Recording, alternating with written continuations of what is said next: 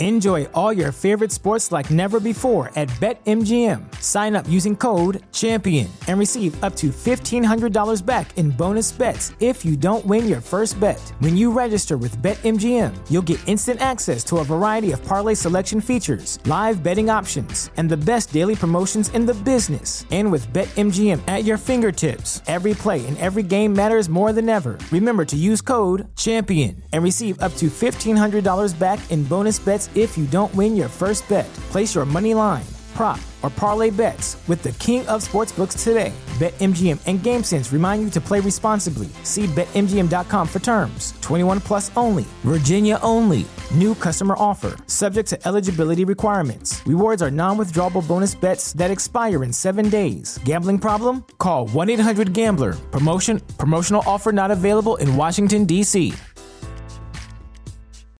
As humans, we're naturally driven by the search for better. But when it comes to hiring, the best way to search for a candidate isn't to search at all. Don't search, match with Indeed. When I was looking to hire someone, it was so slow and overwhelming. I wish I had used Indeed. If you need to hire, you need Indeed. Indeed is your matching and hiring platform with over 350 million global monthly visitors, according to Indeed data, and a matching engine that helps you find quality candidates fast. Ditch the busy work. Use Indeed for scheduling, screening, and messaging so you can connect with candidates faster. And Indeed doesn't just help you hire faster. 93% of employers agree Indeed delivers the highest quality matches compared to other job sites, according to a recent Indeed survey. And listeners of this show will get a $75 sponsored job credit to get your jobs more visibility at Indeed.com slash podcast. That's Indeed.com slash podcast. Terms and conditions apply. Everybody in your crew identifies as either Big Mac Burger, McNuggets, or McCrispy Sandwich. But you're the filet fish Sandwich all day. That crispy fish, that savory tartar sauce, that melty cheese, that pillowy bun. Yeah, you get it. Every time. And if you love the filet of fish, right now you can catch two of the classics you love for just $6. Limited time only. Price and participation may vary. Cannot be combined with any other offer. Single item at regular price. Ba-da-ba-ba-ba. Fantascientificast presenta Talking Track.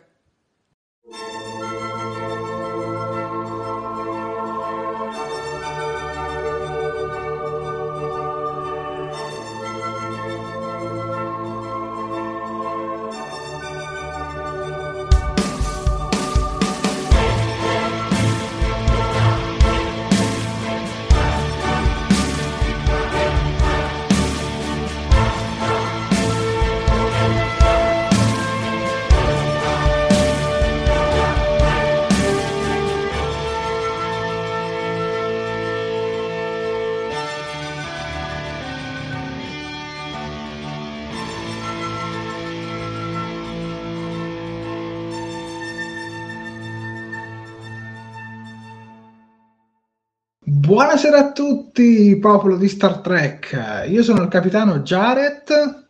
E io sono primo ufficiale Sofia. Questa sera debutta il nostro after season con la recensione della terza stagione di Star Trek Lower Decks. Ma direi di non perdere altro tempo e di lanciare subito la nostra sigla.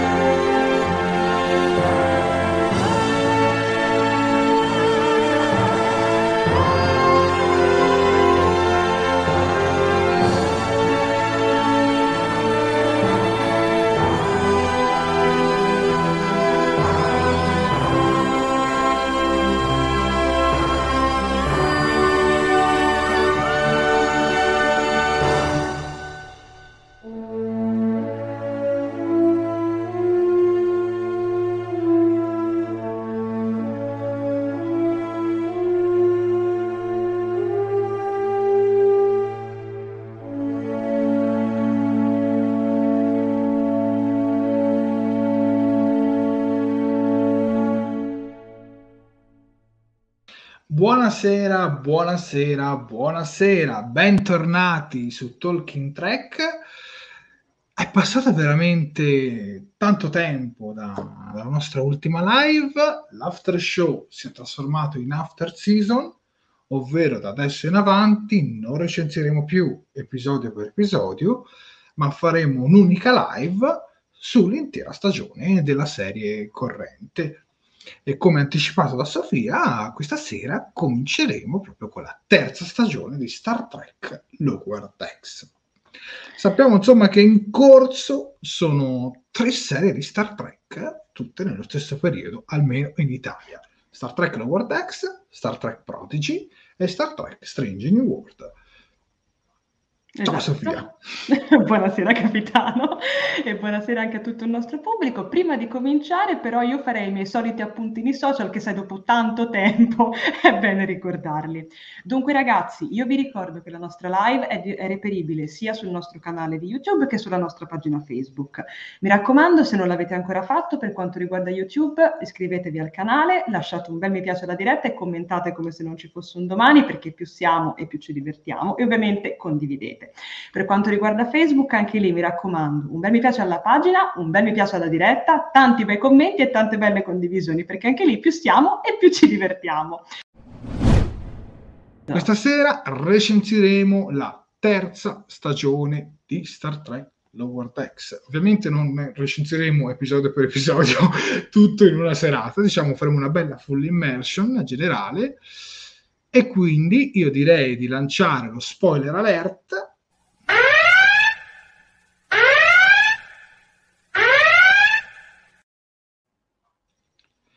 perché da adesso in avanti cominceremo a fare spoiler ed anticipazioni su questa terza stagione che si è appena conclusa su Amazon Prime Video. Infatti, per chi eh, se la dovesse ancora recuperare questa stagione o l'intera serie, è interamente disponibile su Amazon Prime Video e su Amazon Prime Video trovate anche Star Trek eh, Picard. Ancora ovazioni per, per, Spazio da parte di eh, Riccardo Frasca, Spazio 1999 e vai, anch'io non vedo l'ora. Ma direi insomma, Sofia, cominciamo con uh, questa analisi, questa sì. recensione a questa terza stagione di Star Trek Lower Decks. Certo. Un po' come facevamo in tutte le dirette, che adesso noi abbiamo già lanciato lo spoiler alert, perché ovviamente parleremo un po' di tutti. C'è da dare il voto, eh. E io lo so che siete lì pronti e quindi mani sulle tastiere e diamo un voto da 1 a 10 a questa terza stagione di Star Trek Lower Decks. Prego Sofia, poi io e poi leggiamo tutti i voti del nostro magnifico pubblico. Prego Sofia. Ok, che onore, era tantissimo che non davo un voto a un prodotto di Star Trek. Allora, io sarò sincera, io penso che questa qui sia la stagione che più mi ha, mi ha convinto, che più mi ha divertito e che più mi è piaciuta. Quindi per me questa stagione si merita un bel 9.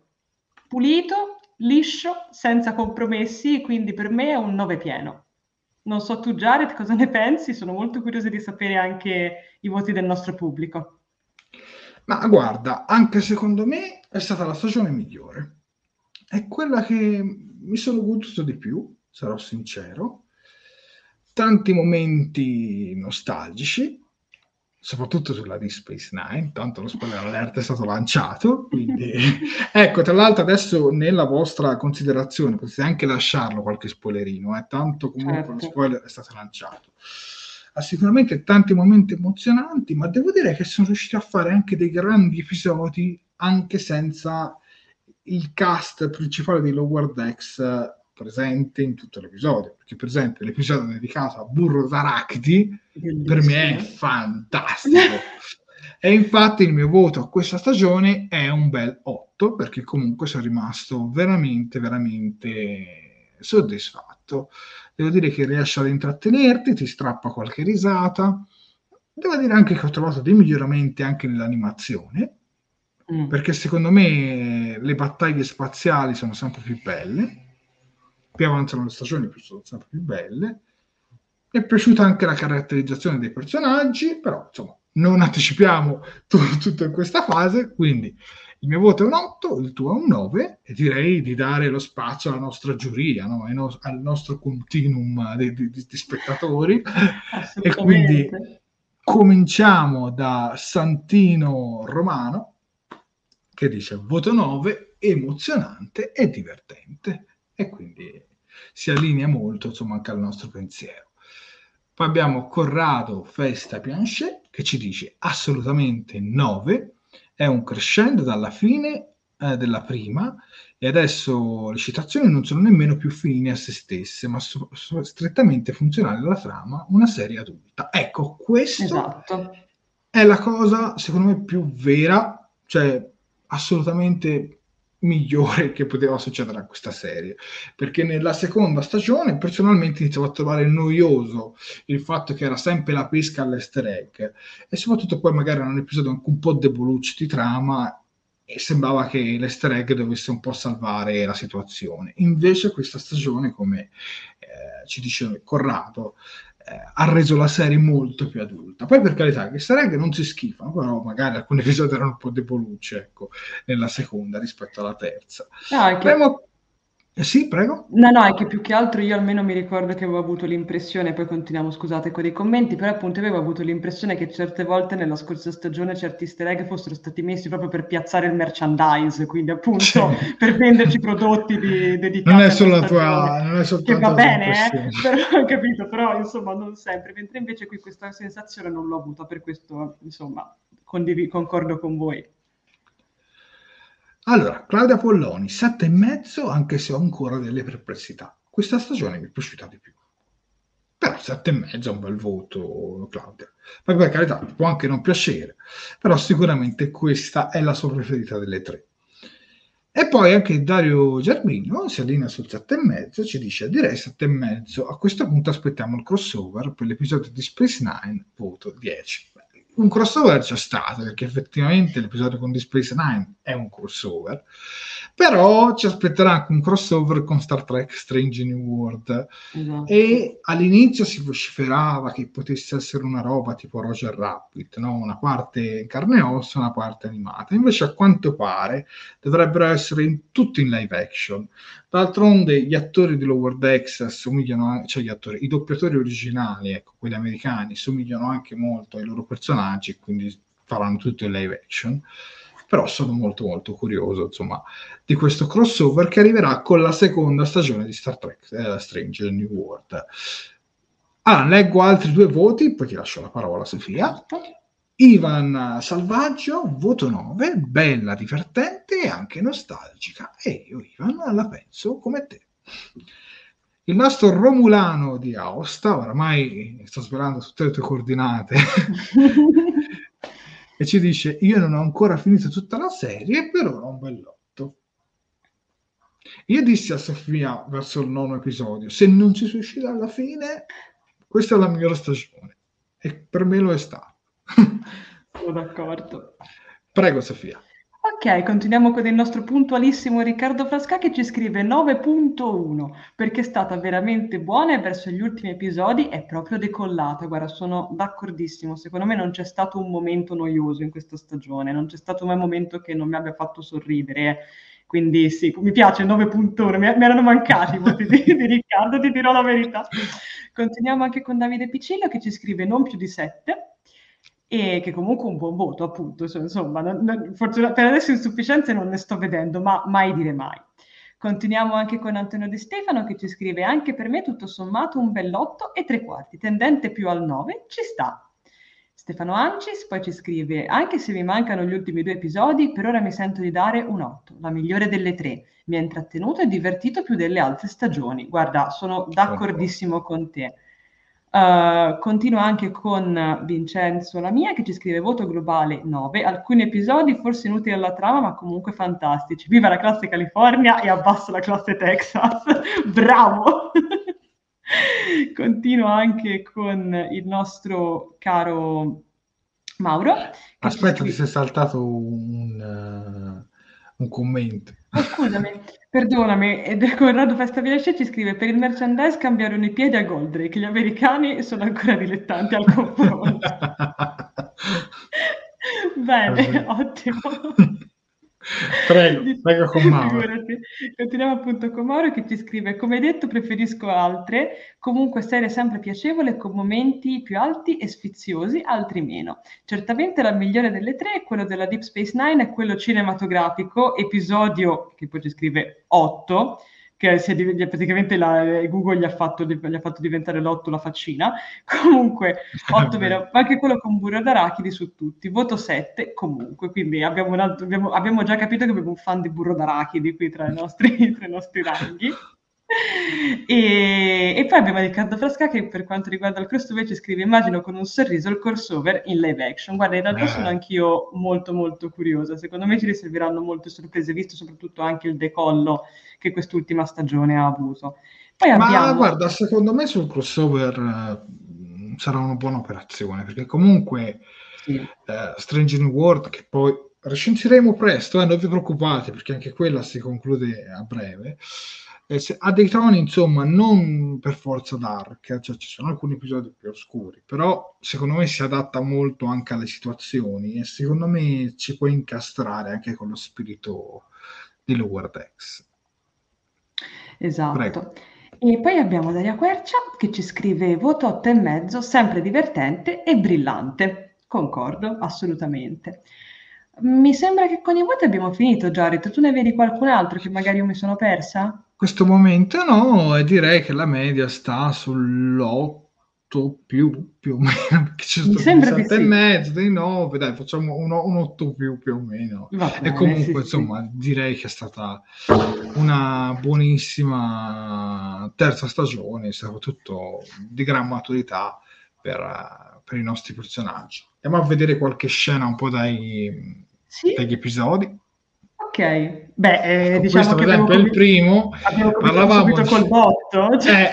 Eh, parlavamo di, di, di, cifra, eh, di citazioni, vediamo Zefan Cochrane, ovviamente versione eh, olografica, diciamo virtuale, per un, per un, parco a tema, però devo dire che nonostante la citazione in sé mi ha molto divertito la risoluzione alla stagione scorsa, perché non mi era molto piaciuta insomma come l'avevano conclusa e invece mi è piaciuto un po' il fatto che loro non saranno fatti 2000 viaggi mentali e poi no, no io li ho, li ho veramente adorati veramente adorati anche se ho avuto la netta sensazione che in questa stagione Rutherford si sia un po' più isolato rispetto alla parte del gruppo. Ha avuto delle vicende personali che abbiamo visto poi, insomma, verso tra la metà e la fine della stagione, che comunque hanno spiegato un po' il perché, però devo dire che mh, mm, il gruppo è stato un, un, po' meno unito, se non in qualche mm. episodio in particolare. Non trovi, Sofia, non trovate voi spettatori?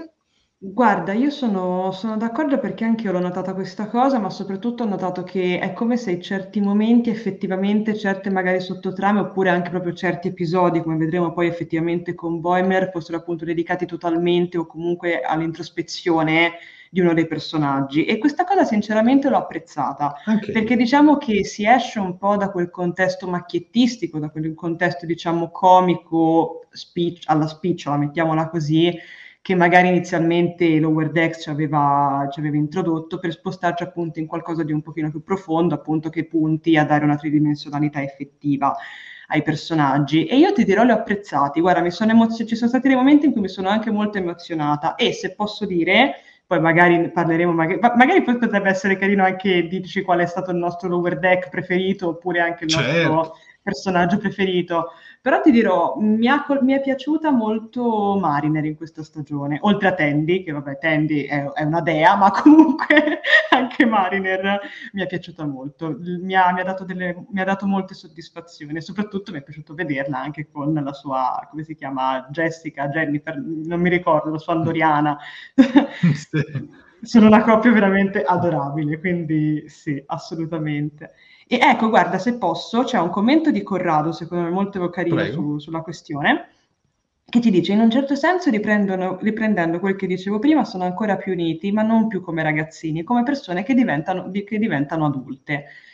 Guarda, sono d'accordo. Sinceramente mi trovi, mi trovi, d'accordo perché è bella questa cosa, perché effettivamente cioè, tra di loro si vede che si supportano, che comunque si vogliono bene, c'è stima, però sì, effettivamente diciamo un po' come se si stessero quasi preparando più avanti poi a prendere diciamo delle vite separate, come è giusto che sia, no? come, insomma, come succede un po' a tutti, che magari abbiamo degli amici con cui abbiamo condiviso tante cose e anche se poi ci lasciamo comunque il rapporto non viene distrutto, ma chiaramente no? ci si allontana. Quindi sì, molto bella questa cosa secondo me. Andiamo avanti con qualche immagine. Ah. ah.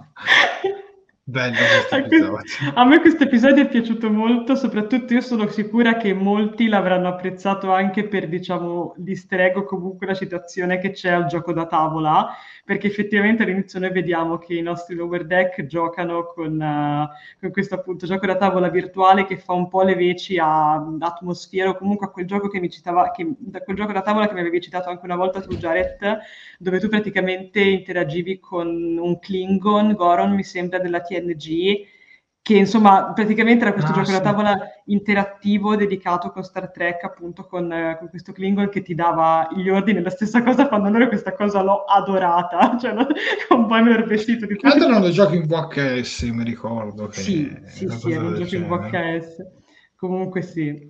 A me mi ha ricordato invece un po' i Kazon, quelle razze un po'... Anzi, non i Kazon, quell'altri che erano sempre in Voyager, quei cacciatori che insomma facevano queste cose, solo che questi più buoni, perché alla fine non, non uccidono, il suo scopo era soltanto acchiapparlo.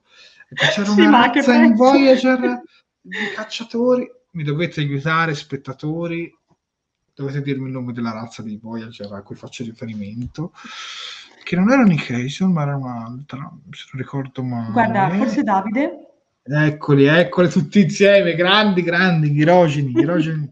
Io, vi, io vi voglio bene, guarda, voglio bene, ringrazio tutti voi. E Valerio Bozza, grazie. Davide Piuscillo, e Ivan uh, Salvaggio e Stefano Ancis, fantastici, fantastici, tutti insieme. Ecco, gli erogeni, no, non, vi ricordava, non vi ricordavo un po', ora Luca non c'entra niente con gli erogeni, però un po' queste razze di Star Trek, no, che si erano viste un po' eh, in Voyager, un po' mi, mi, ricordavo un po' questa cosa qui, no, con, uh, con uh, la caccia. Comunque un episodio molto molto carino. Vediamo anche qualche altra immagine, dai, vediamo anche qualche altra immagine. Ecco, ecco. questo è stato interessante. Sì, ecco, questo è stato carino perché, ecco, questa ha avuto la particolarità, ora io ho solamente, diciamo che qui avevo solamente questa immagine, comunque qua c'è stata tu- poi la cosa con l'altro gruppo di personaggi, sempre cadetti, giovani, che si trovavano in competizione e poi effettivamente hanno detto, ah ma guardate che noi in realtà, cioè, ci, cioè, nel senso, cerchiamo di impressionarvi e basta, perché noi effettivamente vi stimiamo molto. E anche questa cosa, appunto, mi è piaciuta, perché appunto cioè, ti fa capire come effettivamente sia inutile l'invidia in, tra cadetti, tranne poi per dopo, tranne per, salvo poi un successivo episodio. Però comunque l'ho apprezzata. Poi vabbè, scusate, parliamo del serpentone Borg, quanto era bello. Io necessito no. quel serpentone. No, era... ma poi... ma poi per cui mi ha fatto morire, a parte i clown Klingon, come dice Stefano Ancis, che erano effettivamente spaventosi, ma, sì. anche, ma, anche, Jessica trasformata in lupo mannaro, che dice, ah, io voglio una relazione seria, cioè, capito? È, è geniale, perché effettivamente ti fa sia capire che comunque Mariner c'ha paura dei lupi mannari, perché evidentemente... Ma si chiama. Jennifer, che, come, come si chiama Jessica? Jessica? Io mi ricordo Jennifer pubblico a voi. Scusate sono pessima non mi ricordo come, come, si chiama quella ragazza con cui ha un flirt uh, Mariner? Sembra tipo chi vuole essere milionario Andoriana caso... chiamiamola Andoriana ok comunque con... tra l'altro c'è, c'era una cosplayer un cosplay che veramente somigliava a quel personaggio molto prima del debutto della serie stessa Comunque sì, anche questo episodio qui mi ha, mi ha strappato un sorriso. Mi sembra Jennifer, ci dice Stefano Anci. Infatti io Jenny, non Jessica. Jennifer, scusate, non è mio, non è mio, scusate, scusate, scusate. È, è, una certezza anche per me, chiedo scusa. Anche Ivan ci conferma Jennifer. Bene, bene, allora scusate, sono io che perdo colpi. Qualche altra immagine? Qualche altra immagine? Eccoci nella, nella spada degli ingegneri. ecco, questa mi farebbe molto molto comodo, soprattutto in quelle giornate di lavoro molto molto stressanti. A me personalmente mi farebbe molto molto comodo. Non, non so tu Sofia. Parecchio. Anche se poi loro non si rilassavano, cioè loro continuavano a lavorare come degli stacanovisti, cioè proprio, anzi trovavano il modo per eludere il sistema o per migliorare ancora di più le prestazioni, ma non per divertirsi. Veramente anche questo mi ha, mi ha, veramente strappato un sorriso. Ed, ecco, questo mi ha un po' ricordato un po' delle trame un po' di Rick e Morti, insomma, il creatore si sa che, che, che è un po' lo stesso però devo dire che, che era molto azzeccato, secondo me, comunque al contesto di Star Trek. Sì, anche secondo me, anche, anche, anche secondo me, tra l'altro poi, mh, sempre per, fare, per parlare sempre di citazioni o comunque di ritrovamenti, di riferimenti, Qui a un certo punto vediamo che ad avere diciamo, il controllo di questa SPA, di questa stazione SPA diciamo, spaziale, è, è, appunto questa Edosiana che si chiama Toz, che in pratica è, la, è della stessa razza che abbiamo visto anche nella serie, nella, nella serie animata, se vi ric- nella TAS, se vi ricordate, che era praticamente quello, che, quello diciamo con uh, arancione, con il terzo braccio che appariva sul petto. Fatto sì, era sulla plancia. Era proprio sulla plancia, mi sembra che l'avessero messo al posto di Cieco, poverino. sì, sì. Era lui, era lui. Ivan Salvaggio ci dice questo episodio ha reso tantissimo il capitano prima del Fantastica, no, ma io la capisco. Anche qui io sono buttato per terra dalle risate. Equipaggio che mentre viene massaggiato in spa continua a progettare circuiti. Sì, Questo sì. è come, è come Mauro che continua a progettare poesie. Quindi, guarda, veramente un, un, grande, un grande episodio. Sì, sì. Andiamo avanti con le immagini. Sì, sì, sì, prego, prego, prego. Oh, e qui... Oh, e, qui, e qui c'è Luca Comics, no? Esatto. Gli stand... Esatto, esatto. Qui c'è Luca Comics, ma della flotta. Tra l'altro, se vi volete fare una foto vestiti da Spock e Kirk, qua non mi dovete neanche fare i cosplay, ma c'è un comodissimo cartonato, come potete vedere. Quella cosa l'ho trovata geniale. Ma poi quanto è carino lo stand della, della flotta. Lo vedete lì accanto, a, accanto al, al, al, diciamo, a Boimler e ehm, quindi t- troppo carino, ma poi, cioè, allora, qui, ecco, qui ci viene poi introdotto anche un personaggio che effettivamente ci sarà utile anche per i, gli episodi successivi e che qua mi era rimasto un po' antipatico, poi l'ho molto rivalutata più avanti verso il finale di stagione, infatti sto parlando della nostra archeologa eh, Petra Aberdeen, che vedete nello stand, diciamo, a fianco. E a me lei, ti ripeto Jared, non so te che impressione ti aveva fatto, però in questo episodio non, non mi era piaciuta, mi era cascato un po' antipatica, ma probabilmente, sai, d'altronde lo scopo è quello. d'altronde ha fatto arrabbiare Boimler e ce ne vuole eh, per far arrabbiare Boimler. Vabbè, l'archeologia ha fatto una gran parte di, di episodi, ha avuto insomma un, un, suo spessore in alcuni episodi di Star Trek, uh, The Next Generation, uh, assieme al capitano Picard. E io avevo subito intuito che mm. potesse mm. esserci qualche collegamento. Vabbè, poi lei è un po' l'Indiana Jones dei poveri, però anzi in realtà poi lo diventa Mariner, proprio l'Indiana Jones. Però devo dire che no, no, a me non, non, mi aveva disturbato particolarmente, anzi mi è piaciuta la lista di, di, di Boimler sì. con tutta quella intensità e quella passione per rappresentare l- la federazione, guarda, veramente uno di noi, cioè veramente è uno spettatore. No, guarda, vorrei fare una scenata del genere a Lucca Comics, eh, ma cosa andate negli altri stand? Cioè, andate nello stand di Star Trek. Guarda, sarebbe veramente bello, bello, bello. Poi, poi quando se la prende con le, con le, altre razze, quando se la prende con, con tipo no, veramente ho fatto morire.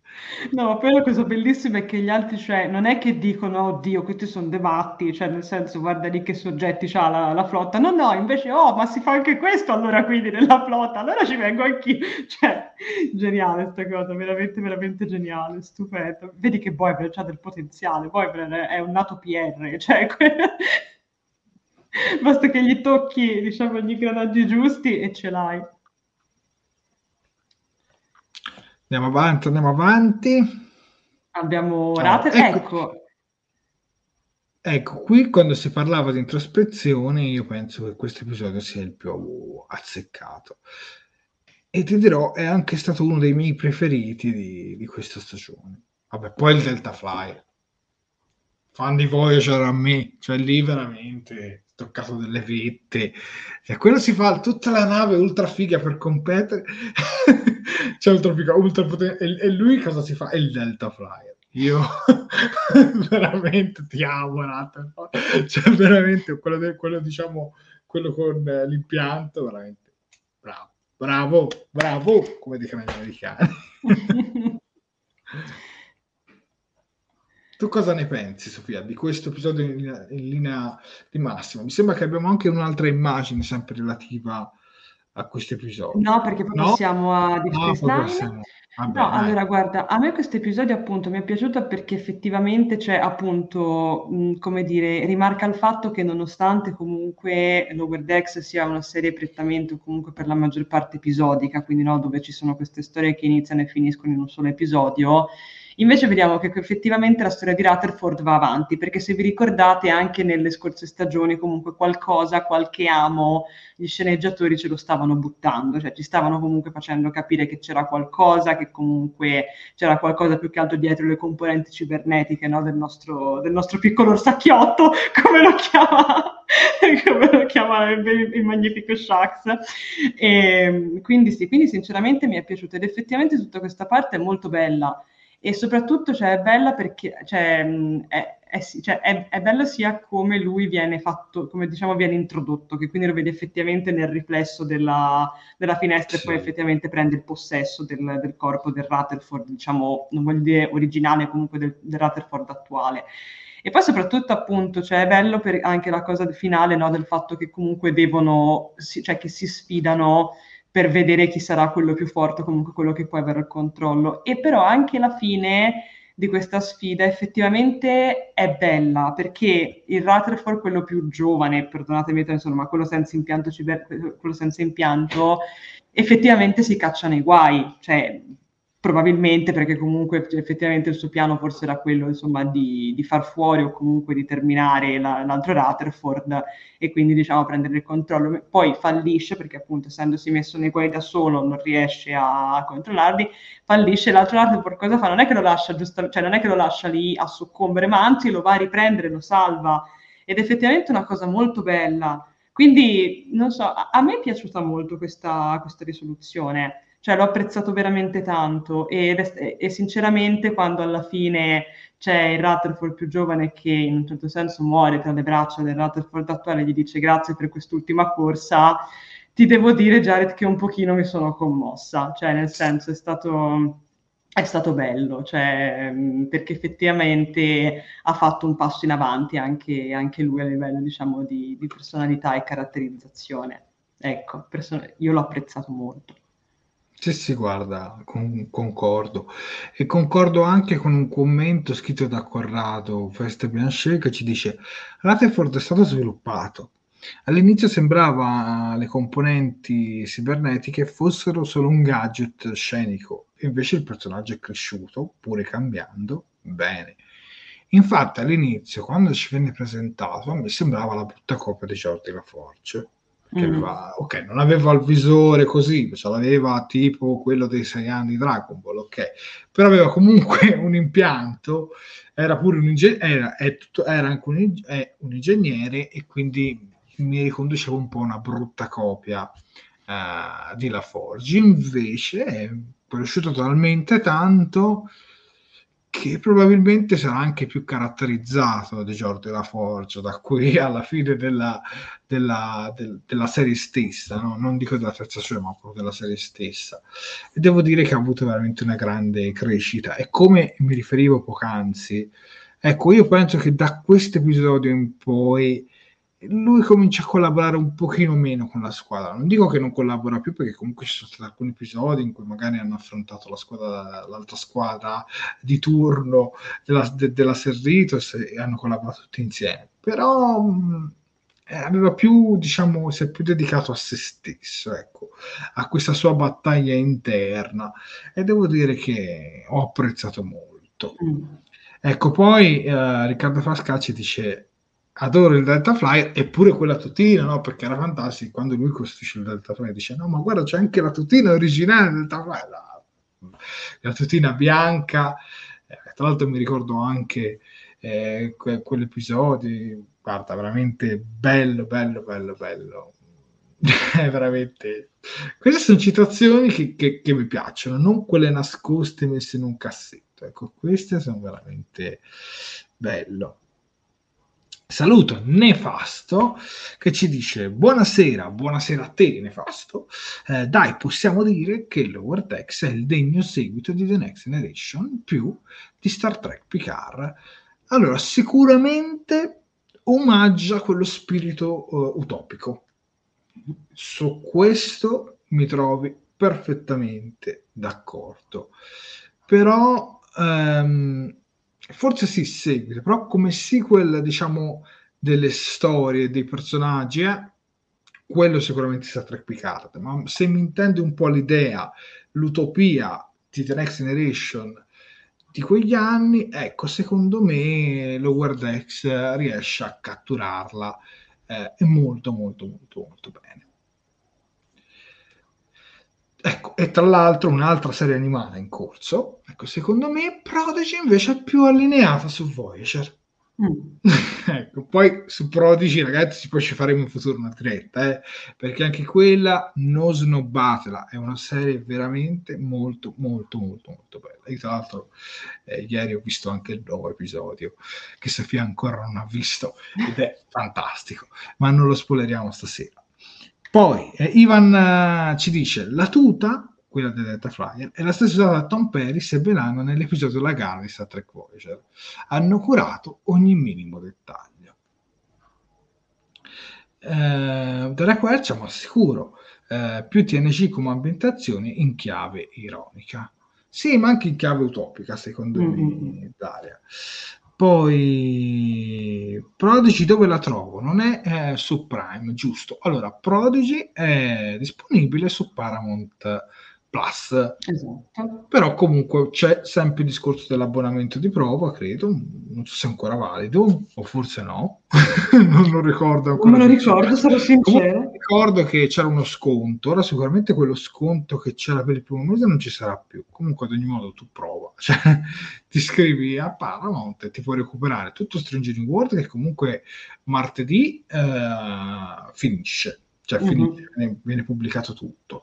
E all'interno trovi anche Star Prodigy, che Star Prodigy, tra l'altro, poi torniamo sul World X, è l'unica delle nuove serie di Star Trek che ha più di 10 episodi a stagione, cioè, ne, avrà, mm.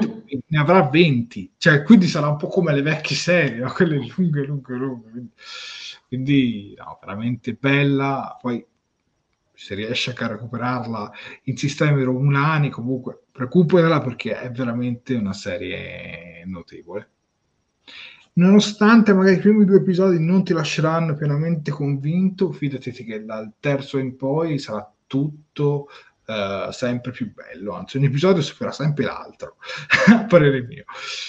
Poi, bellissima Prodigy, Prodigy è fantastica, ci dicono Claudio e, e, Santino. Daria Quercia, sì, live su Prodigy, a quando? La live su Prodigy la faremo quando sarà conclusa l'intera prima stagione, quindi si parla circa di inizio prossimo anno, no? più o meno, esatto. dicembre, inizio prossimo anno. Penso più inizio prossimo anno perché dovranno distribuire altri nove episodi, se non contiamo, oltre a quello che è stato rilasciato ieri, quindi altre nove settimane, no, sì, nove settimane, insomma, eh, sì. circa due mesi e qualcosa. Ecco.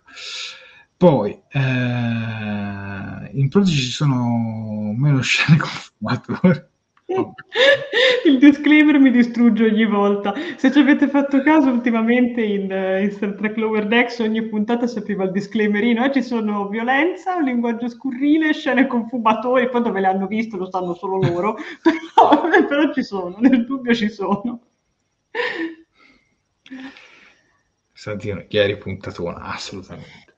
Tornando all'Over Text, passiamo avanti con uh, sì. la prossima immagine. Eccoci tan, tan, tan, tan, tan, tan, tan, tan, tan, tan, tan, tan, tan, tan. Ecco. Ho rotto tutti i vostri timpani. Dai, rifacciamola che ripassa la nave. Ta, ta. No, veramente bellissimo. Be- questo è un crossover, per me è un crossover. Sì. Appaiono dei personaggi di, di, di, di Space Nine sì, non ci sono tutti quanti, però comunque due personaggi sono i protagonisti dell'episodio e devo dire che questo episodio veramente è una lettera d'amore verso i fan di Star Trek degli anni 90, cioè io tra l'altro non ero fan di Star Trek, sono arrivato dopo, però per quelle serie lì, per quello spirito lì, c'è cioè veramente un episodio fantastico. Io mi sono veramente emozionato frame per frame, addirittura i set all'interno della base spaziale. Cioè, fantastica, fantastica. E poi mi è piaciuto anche il modo con cui hanno giocato. E tra l'altro, tutto l'intero episodio sembra un episodio di Space Nine. Cioè, non sembra un episodio di Lower Decks, il contesto, no? Cioè, è proprio quello di un episodio di Space Nine. E quindi, bene, bene, bene, bene. Poi vogliamo parlare delle scene del Davo? no, lì, lì mi sono veramente buttato per terra da ridere. Facciamo vedere qualche altra immagine oltre alla base spaziale. Ah, beh, abbiamo oh, anche Kira e Shax Kira. che sono stati incredibili. ecco, Kira, Kira, Kira chi si ricorda nelle dirette di Star Trek Discovery all'inizio quando vedevamo Michael Burnham io all'inizio dicevo questo personaggio mi ricorda un po' Kira ora, ora, probabilmente mi tirerete le patellate in faccia. Però aveva un po' questo carattere no? tipo prima due stagioni di Star Trek Discovery un po' scontroso però sotto sotto gli si vuole bene. E una peggioriana ovviamente come il nostro amatissimo Shax infatti non ama molto diciamo lo stile della base spaziale. Comunque la base spaziale è, è cardassiana. Sofia forse queste cose non le sa, ma quello è un design cardassiano e vediamo se i nostri spettatori più attenti si ricorderanno il nome cardassiano della base stellare di Space Nine. voglio vedervi, eh. Io ve lo ricordo, però voglio vedere se voi siete attenti. Poi Davide Piscillo a Stefano Ancis assumi Jared come cantante, no, mm, finirebbe in fallimento totale. Poi qui è scesa la lacrimuccia, si dice Ivan uh, Salvaggio.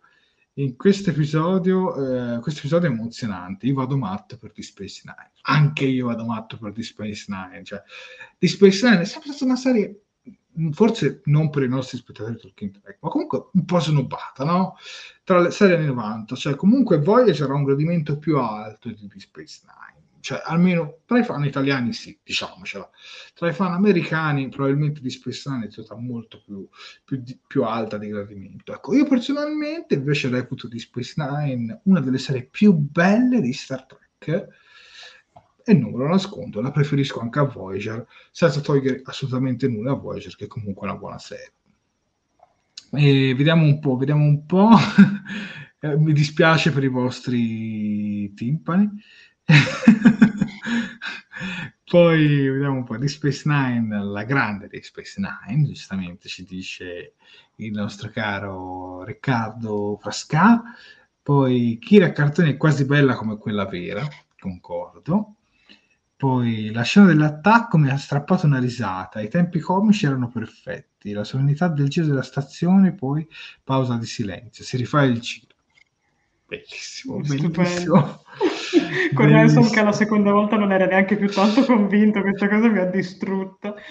È presente, prima ho fatto una domanda sui nostri spettatori su quale fosse il nome cardassiano della base spaziale di Space Nine. Ebbene, Terok Nor, e quindi i vincitori di questo contest sono Stefano Ancis, Corrado Festa Bianchet, Ivan eh, Salvaggio. Davide Fucillo sbaglia perché dice Trek Nor, ma Nor. forse ti sbagli con il dado. Battutaccia. Poi Riccardo Pascal che dice Tarok Nor. Quindi bravi tutti quanti e devo dire che abbiamo veramente degli spettatori prontissimi, veramente bravissimi. Eh, poi vediamo un paio di commenti, un altro paio di Space Nine, serie adulta, filosofica e molto articolata. bellissima. Davide Ficillo, Davide Ficillo ti nome maledetta. Ecco, qui vediamo un bellissimo qua, che questa qui è una scena, questa sequenza qua, è una sequenza veramente di un episodio di Star Trek di Space Nine. Mm. Per me ci poteva stare, ma un po', il, un po' un'unione no, dei classici episodi di, di Space Nine. Poi, poi, poi, poi, uscì negli anni 90 un bel fumetto, eh, numero unico in versione pittorica, che proponeva una versione molto bella della col- costruzione di Terok Nor. Non so se sia mai stato pubblicato in Italia. Questo non lo sapevo, Corrado, se trovi qualche link, qualche cosa, mandaci un messaggino alla pagina, perché, oppure no, mandaci direttamente qui sui commenti, almeno possiamo vederlo tutti, perché mi potrebbe interessare. Poi la, la, gara su chi ha salvato più volte l'altro è, è, la, gara, è la gara di gratitudine reciproca. Questo fra Kira e Shax lì, sempre fantastici. Poi salutiamo Giusy Morabito. Ciao Giusy, un abbraccione, ben collegata. Stefano ci dice eh, Space Nine è la più cupa tra le serie Trek, è un fascino particolare. Non so per quale motivo sia stata meno apprezzata qui.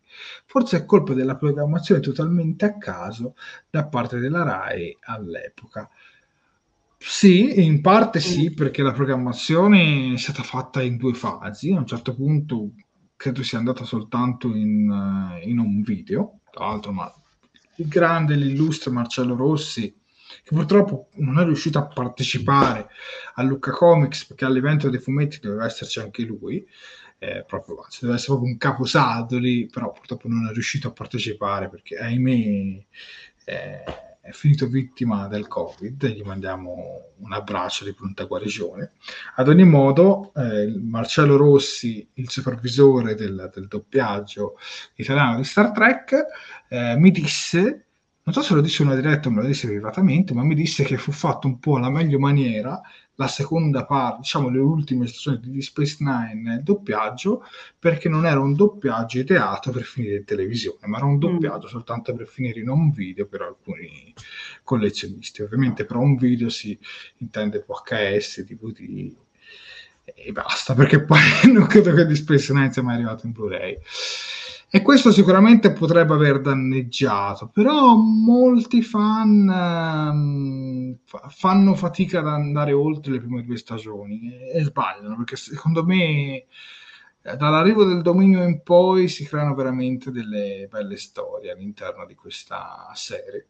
Ecco, poi, proprio perché tu dici è una serie da un fascino particolare fra le più cupe di Star Trek, con molti fan associano un po' a Deep Space Nine la colpa di aver tolto l'utopia al franchise di Star Trek e che secondo molti probabilmente Roddenberry non, non gli sarebbe andato troppo a genere ma io non penso proprio che sia data così. Anzi io penso che a un certo punto si dovevano un po' evolvere. Cioè, io rimango un po' l'idea che se giravi sempre intorno alla, alle stesse vicende dovevi un po' evolvere. E secondo me di Space Nine eh, ha dato un bel passo in avanti sotto quel punto di vista. Poi si possono raccontare storie utopiche e storie distopiche, cioè, e si possono fare insomma delle ottime storie. L'importante è che ci sono degli ottimi penni dietro queste storie. Allora, poi c'era un commento di eh, Nefasto che ci diceva, riflettendo sul discorso dell'utopia di TNG, è anche vero che Star Trek era unica, perché vedeva il futuro come pacifico per gli umani. Tutte le serie anni 90 eh, miravano a mantenere eh, la pace. E invece la fantascienza attuale tutto bombardato, tutto, esatto. il futuro va tutto a rosa, eh, vabbè, quello... Poi, i, ecco, poi dice di Discovery, ovviamente guerre e distruzioni, sì, verissimo, però non è colpa solo di Discovery, è un po' colpa di tutta la fantascienza attuale. Ecco, però devo dire che Strange New World ecco, riesce a bilanciare ambedue le cose, cioè riesce a fare sia delle storie dark sia delle storie molto utopiche. Sì, Quindi secondo me quella è, è, la giusta, diciamo, linea. Mm. Poi a parte c'erano anche delle storie molto dark anche in, in The Next Generation. Non vorrei ricordarvi uno degli ultimi episodi della prima stagione in cui esce praticamente un alien da, dalla pancia e lo silurano con i sì. puzzle. Insomma, non mi dite che quello è un episodio, ecco. Quindi anche lì sicuramente ci hanno giocato, ma di Space Nine è sicuramente stata tra le più cupe e per me non è assolutamente un difetto.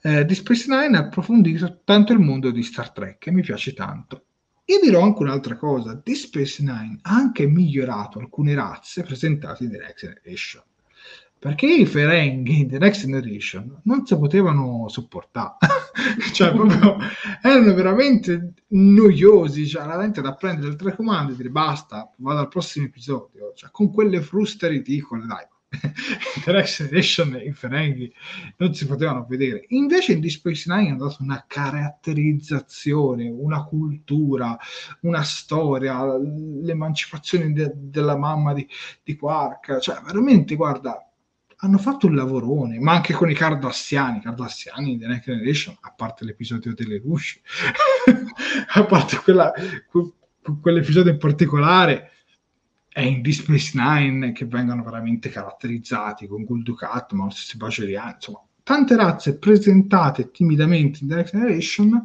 in Deep Space Nine sono state veramente approfondite e sono state anche fatte elevare a diventare iconiche, perché io penso che i Ferenghi visti in The Next Generation non erano una razza iconica di Star Trek, mentre i Ferenghi visti da Deep Space Nine in poi li hanno resi i veri Ferenghi che che oggi gran parte di noi apprezzo.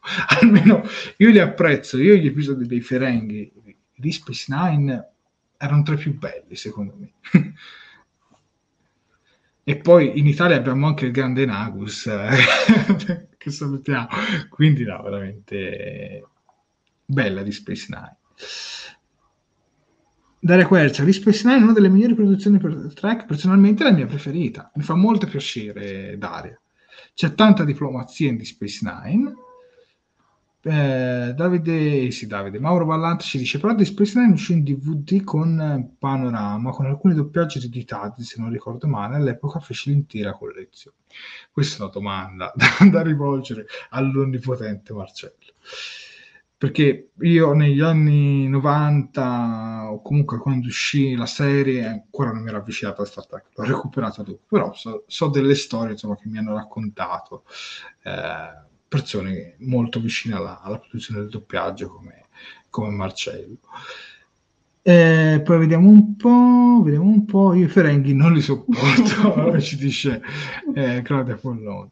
Il grande Nagus ora a Lucca col suo panchetto, assolutamente. Andiamo avanti? Certo. Oh. Qui ti lascio la parola, Sofia. Prego. Questo io penso che sia stato il mio episodio preferito. Guarda, io ti dico, Burro d'Arachidi, te- cioè, pensavo che non l'avevo più rivista, infatti mi ero quasi dimenticata della sua esistenza.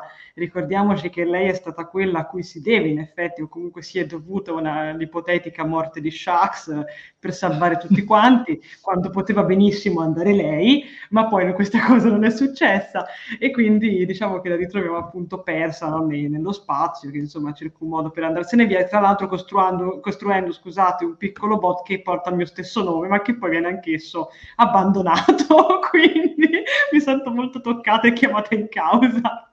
No, comunque la, la cosa che mi, fatto, che mi è piaciuta molto di questo episodio è, a parte la faccia di bronzo, tale quale diciamo di, della, nostra, della nostra burro d'arachidi, ma soprattutto mi, piace, mi, è piaciuto tantissimo il modo in cui effettivamente questo episodio secondo me fa il verso e prende in giro uh, le storie come Pocahontas su Avatar, cioè sai la classica cosa no, del, dello straniero che arriva, viene visto male, cioè, è praticamente è Avatar di, di, James Cameron con invece dell'umano eh, che diventa un Avatar, qui abbiamo direttamente un, un, robo, un robottino che diventa, che diventa, che diventa praticamente, che, fa, che diventa far parte appunto di questa cultura e che poi effettivamente al primo momento utile di, proprio della serie no, come se mai niente fosse successo e, ed effettivamente fa, eh, ma vedi, sai, le priorità dei, dei molti, eh, vedi, cioè, proprio, proprio così, cioè, è stata fantastica, è stato veramente un episodio fantastico e ti dirò di più, a me Burro che d'Arachidi mi ci stava facendo cadere con tutte le scarpe, perché io le stavo anche credendo, cioè era anche diventata credibile. E io quando siamo arrivati alla fine, che lei fa, no, perché solo io lo posso fare, io detto di me lì, oh, brava, hai imparato, invece non ha imparato proprio niente, cioè, cioè, non è che non ha imparato niente, è diventato un opportunista. E io questa cosa l'ho adorata, l'ho veramente adorata, quindi guarda, bravi, bravi, bravi.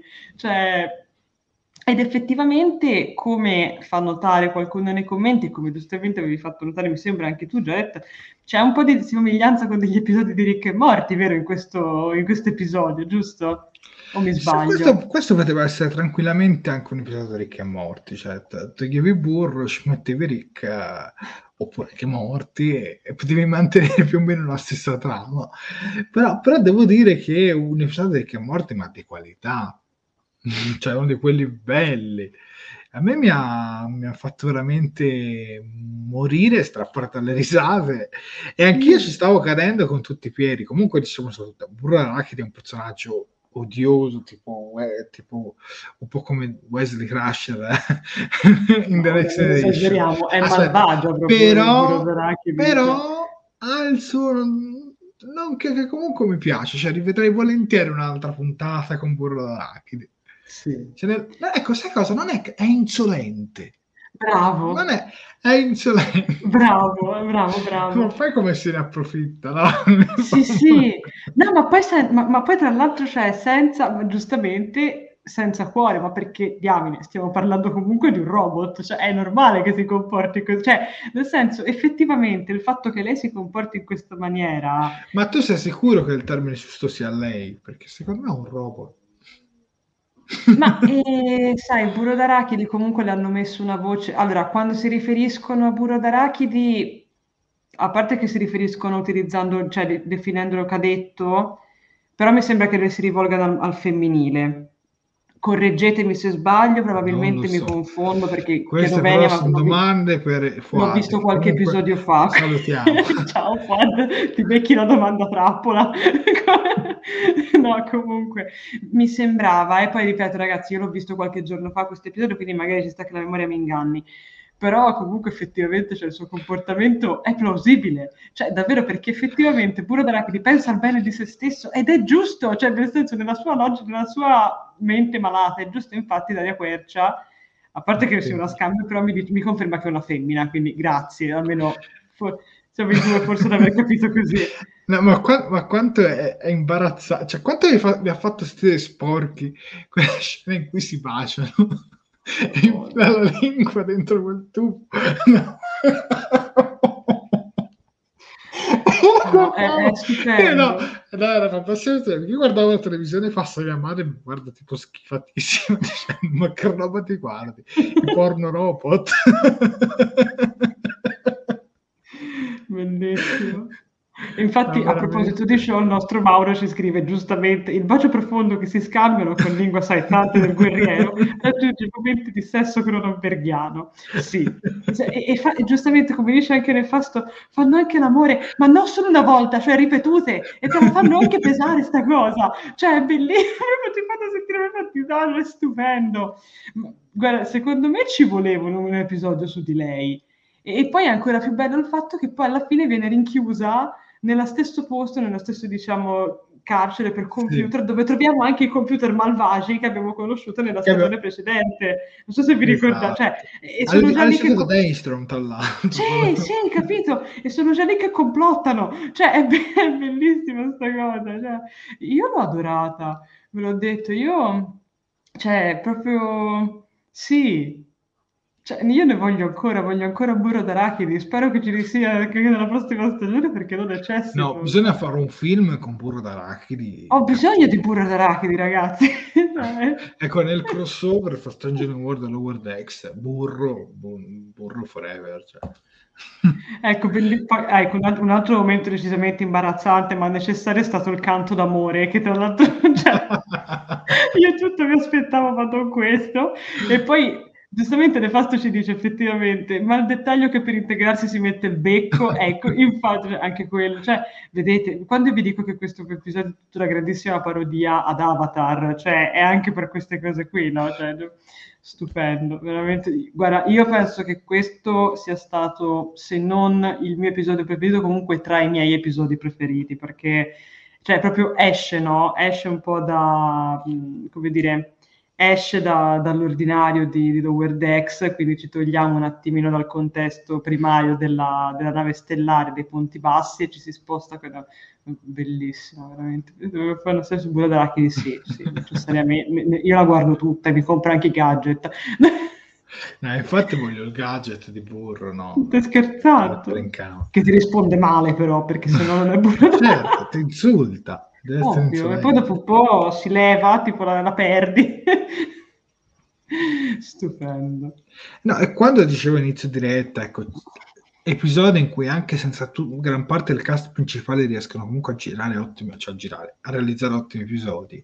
Questo intendo, cioè tu non hai bisogno per forza di grandi personaggi per scrivere grandi storie, perché se c'è una grande pena, anche un personaggio come Burro di Arachidi riesce a realizzare un grande episodio. Io veramente applausi. Ecco, se avessi dovuto dare un voto a questo singolo episodio, 12 sì, sì, ma assolutamente. in sbilancio, in sbilancio 12. Dopo Burro cosa ci aspetta? Dopo Burro ah, abbiamo Boimler dall'altra parte, diciamo. Qui stiamo parlando dell'episodio di Punto di Crisi 2 Paradosso, ovvero il grande sequel colossal cinematografico di cui tutti avevamo bisogno. Quando ecco. uno ha un po' questi problemi di depressione, affronta questo programma e realizza. No, questo episodio ora, è stato. Ora, ora è scherzi a parte, no, cioè... ora, ora scherzi a parte, non scherziamo assolutamente sulla tematica della depressione o altro, perché anzi sono, sono cose che, che, insomma molte persone affrontano tutti i giorni. No, e bisognerebbe stato... affrontare con delicatezza, però no. questo episodio riesce comunque ad affrontare un lutto. Mm e riesce a farlo in modo veramente superbo. Ma ti lascio sì. la parola. No, no, niente, che semplicemente appunto, cioè, mi è piaciuto ritrovare il contesto appunto della produzione cinematografica del film sul punto ologrammi.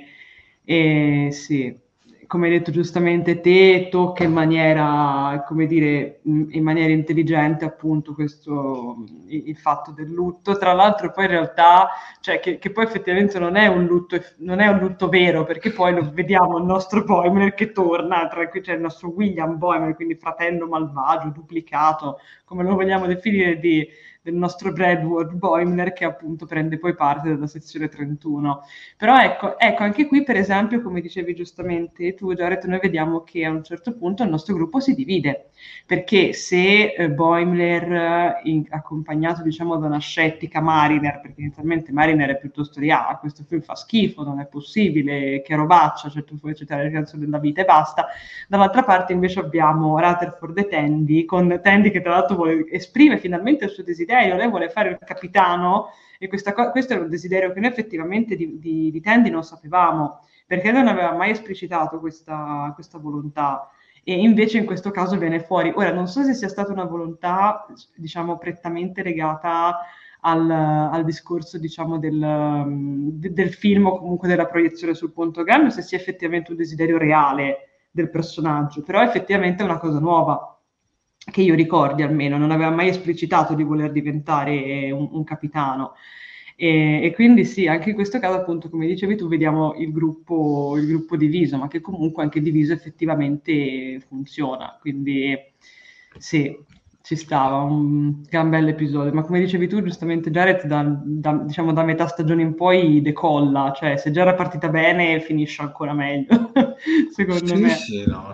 Ecco, un'altra cosa che mi è piaciuta è la cosa della sezione 31, perché effettivamente tutti ce lo chiediamo da anni. Mm. Perché un'associazione segreta dovrebbe avere un suo distintivo identificativo? perché effettivamente esatto. è una cavolata. Cioè, no. ma poi belli, sempre neri con il distintivo cioè anche lì perché dovrebbe questa cosa poi anche un po' per culo anche un po' da Track Discovery ma per culo anche un po' da Track Space cioè per culo un po' tutte quelle situazioni un po' della sezione 31 però lo fa in modo intelligente cioè lo fa in modo a me mi è piaciuto veramente tantissimo. E poi comunque non è morto perché vedi? Infatti infatti è tornato più cattivo di prima, si può dire. Ecco, qui anche Corrado risponde a quella che ho detto anche io. Poi eh, Dara ci dice: Quello cinematografico è stato epico. L'ho guardato due volte, la seconda prestando attenzione alle citazioni. Uno spasso. Episodio tra i più belli con eh, finti difetti della pellicola come un film vero, ci dice Mauro Vallanti. E Ivan Salvaggio ci dice: Non vedo l'ora di vedere la sezione 31 eh, di Lower Decks nella quarta stagione. Poi Nefasto, sbaglio, ancora non hanno fatto una puntata con l'impero terrestre. Mm, non ricordo onestamente Lower Decks. Non, non mi sembra, sai, che l'abbiano effettivamente ancora fatta. Che l'abbiano fatta o che non l'abbiano fatta? No, che dice appunto, sbaglio ancora non hanno fatto, quindi mi sembra di no. Ma mi sembra anche a me di no. Non me lo ricordo, si dirà la verità. Boh, però magari nelle prossime stagioni ci vuole, no? Esatto, è necessaria, ormai le voglio vedere. Cioè. E andiamo avanti, andiamo avanti certo. con le immagini. Oh, Eccoci, ecco, ecco questo episodio mi ha, cioè, avrei veramente voluto abbracciare Mariner. Qui parliamo ovviamente del nono episodio. Esatto. Fonti attendibili, dove una reporter in visita alla Serritos fa innervosire il capitano Freeman, ecco, mettiamola così. E succedono delle situazioni che qui mi ha ricordato un po' di Next Generation in anche in The Next Generation c'era un episodio in cui facevano tutte queste domande ai membri dell'equipaggio, li mettevano in difficoltà, cercavano di scovare informazioni, no? E però alla fine, cioè, se la prendono, alla fine tutti danno per scontato, no? Che, che Mariner sia la, quella che de- debba rovinare insomma tutta l'atmosfera che si erano create no? da, da, da... invece no cioè invece si crea un grosso malinteso e io lo sospettavo cioè guarda ti giuro dicevo ma mi sembra strano che Marian in questo frangente possa tradire il suo capitano infatti mm. non lo tradisce ma su tutti gli altri Comunque la rivelazione è stata veramente fantastica, eh, devo dire. Sì. sì. Ti lascio totale parola perché tu sicuramente, Sofia, sei più brava a descrivere queste cose.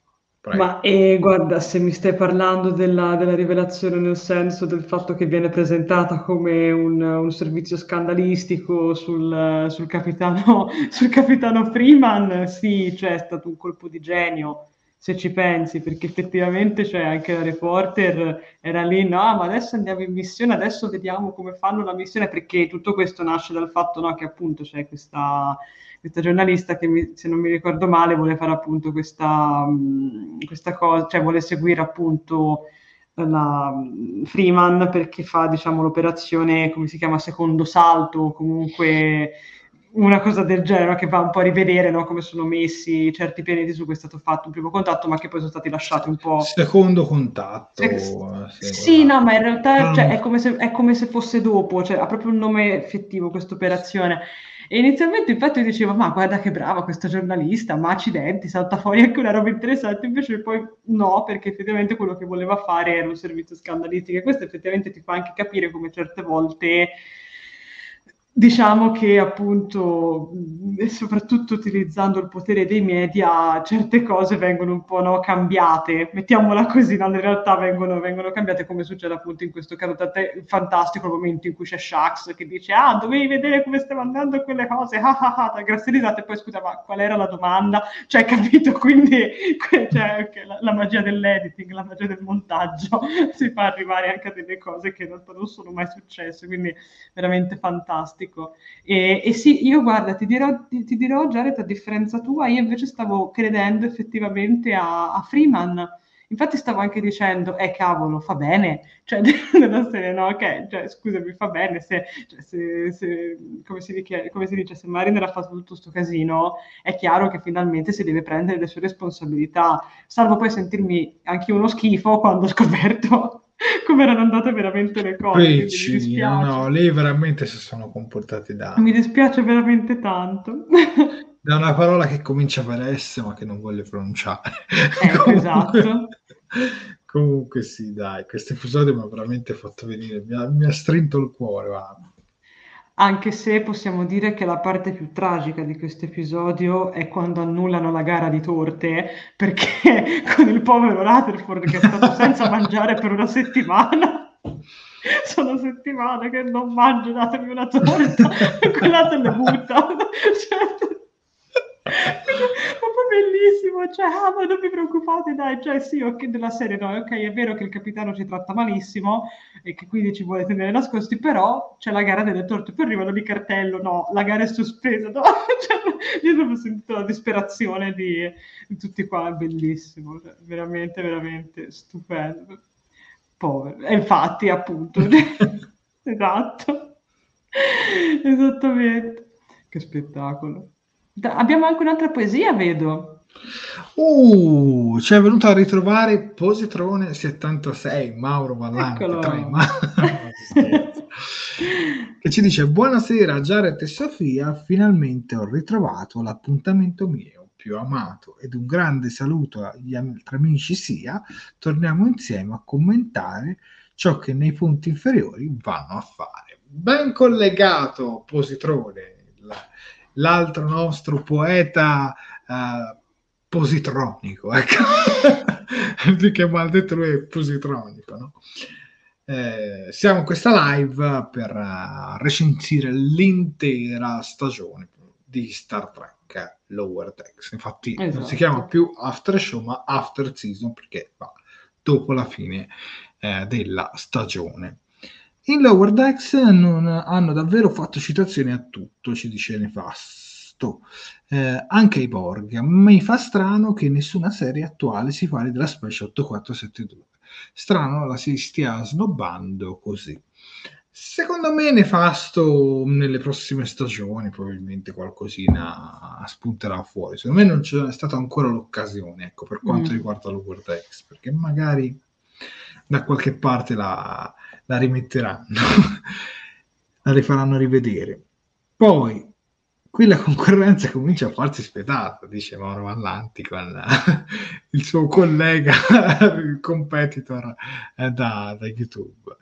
Eh, poi, allora, dopo questo episodio però arriviamo al gran finale di stagione che è stato pubblicato eh, venerdì. Esatto. E qui vediamo la classe Texas. Esatto. E io invece sono per la classe California. California, California.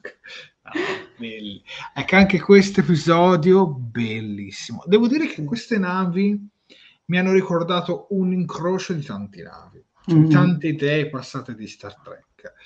Allora, la prima, la Prometheus, che, che, che, se ne andava per fatti suoi e, quindi, e, quindi, mi ricordava un po' il discorso della Prometheus che non aveva per forza bisogno di un capitano effettivo a bordo poi vabbè poi gli episodi quelli di Enterprise mm. con le navi eh, romulani che, che si fingevano altre navi che comunque andavano un po' per fatti suoi però lì mi sembra che fossero comandate a distanza da, dalla serie quella lì dai cugini degli andoriani adesso mi sfuggono che tra l'altro c'ha un personaggio di Strange New World eh, vabbè mi sfugge comunque i cuginetti degli andoriani ecco.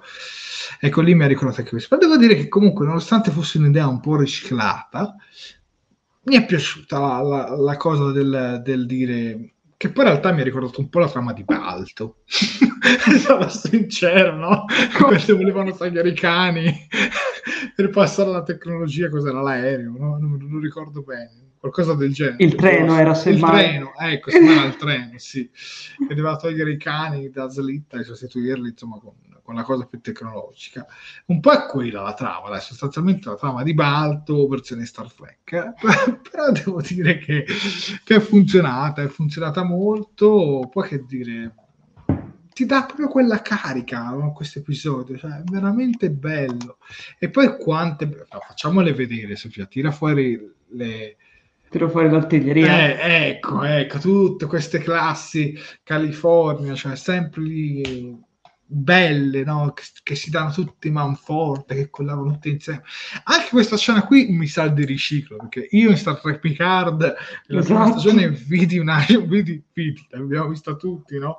Una sequenza con tutte le navi copia e incolla. Però qui è più bello, cioè è più di impatto, perché que- quelle lì erano illusioni, no? ottiche. Questa mm. invece è, è, bella, perché sono tutte navi sorelle che combattono. Un... Poi è bello quando Mariner se le porta tutte dietro. Sì. No, dice, ma io le ho chiamate tutte. dire, ma non ce la fai da solo con quella nave lì. De... Insomma, vabbè, comunque poi dopo facciamo tutto uno spiegone perché arriviamo a... Però devo dire che bello, bello, bello, sì. bello, bello. Ecco, questo è stato il finale di stagione più bello di Star Trek Lower Decks. Esatto. Sì. Ma via, spieghiamo un po' l'episodio, Sofia, in grandi linee. Torniamo un attimino indietro, ma semplicemente appunto, come ha detto prima Jared, questo è diciamo un episodio che fa da seguito al, al nono episodio, quindi vediamo che appunto uh, parte questa, questa, sfida, diciamo, tra queste navi di classe Texas come de, del, dell'ammiraglio Buonamigo contro diciamo, le, la nave di classe California appunto di, di, di, del capitano Freeman perché lui dice ah ma cioè nel senso tanto cioè queste qua, quelle che fanno le, le, navi di classe California sono tutte quante missioni che può benissimo sostenere una flotta di navi comandate no? direttamente da un computer o comunque comandate direttamente a distanza e noi tra l'altro scopriamo all'interno di questo episodio, quindi diciamo che la gara comincia, poi insomma cominciano anche, cominciano anche i problemi, poi tra l'altro c'è questo momento molto bello secondo me dove Tandy effettivamente si fa valere perché i nostri amici della Serritos sono praticamente in testa, stanno diciamo esplorando la superficie di un pianeta per montarci, cioè per diciamo costruirci sopra